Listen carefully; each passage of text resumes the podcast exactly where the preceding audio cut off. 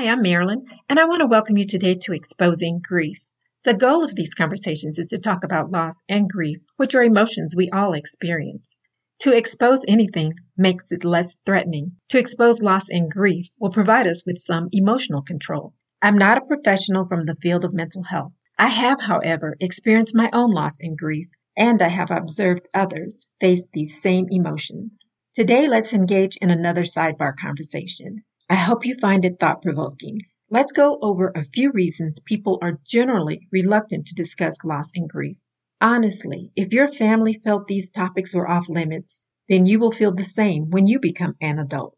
There are actually people who believe that if we talk about loss or grief, then the sheer fact of conversation will make the loss or grief occur. This thought has no factual basis. To talk about loss and grief allows us to see how normal these emotions truly are. If I thought loss and grief could be avoided in life, trust me, I would be the first to acknowledge that.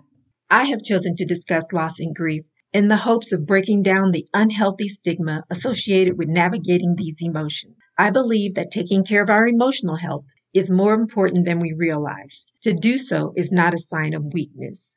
Yes, there are those who believe that if we expose our emotions to anyone, it is a sign of weakness. It is not weak to be aware of how you feel. When you experience physical pain, it is natural to seek out a doctor in hopes of alleviating the pain.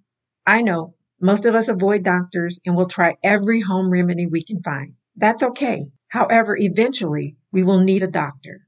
Because we avoid talking about emotional pain, it is difficult to know when we might need professional help in resolving some emotional concerns. To shine the light of awareness on our emotional health, especially emotions dealing with loss and grief, will benefit so many of us.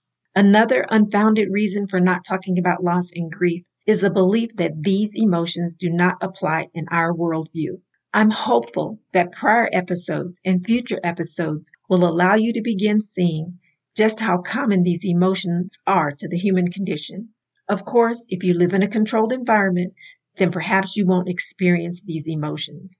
But if you're an ordinary person, like most of us are, then these emotions of loss and grief will someday be at your doorstep. The key is to be ready to identify these emotions and to be prepared to deal with them appropriately. Too many of us take the approach that we just need to get over whatever is bothering us, and then we try to move on past emotions. I have observed if we don't adequately deal with our emotions, then the emotional rubbish in our lives just piles up.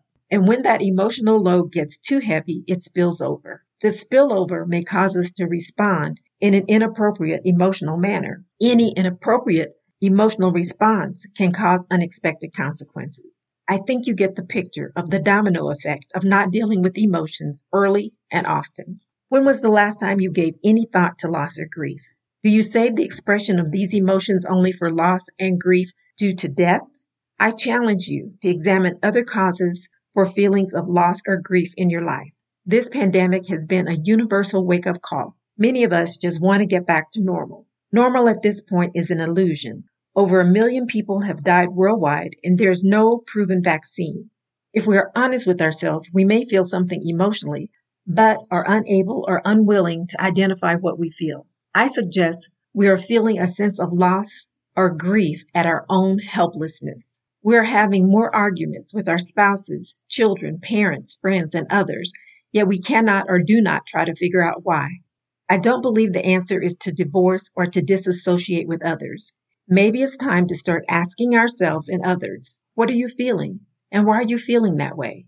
Deep soul searching can be a benefit to all of us right now. These are but a few reasons we don't talk about or refuse to talk about loss and grief. These few reasons are mentioned in order to present a starting point for conversations. Ask yourself if you or your family are guilty of no communications on these subjects because of these reasons or some other reasons. Acknowledgement is our first defense on the road to emotional well-being. These are my personal experiences, opinions, and observations. Never fail to seek professional help if you need to do so. I believe these conversations about loss and grief are necessary and perhaps well overdue. Be a part of these important conversations. I want to thank you so much for joining me today. I hope to visit with you next time on Exposing Grief.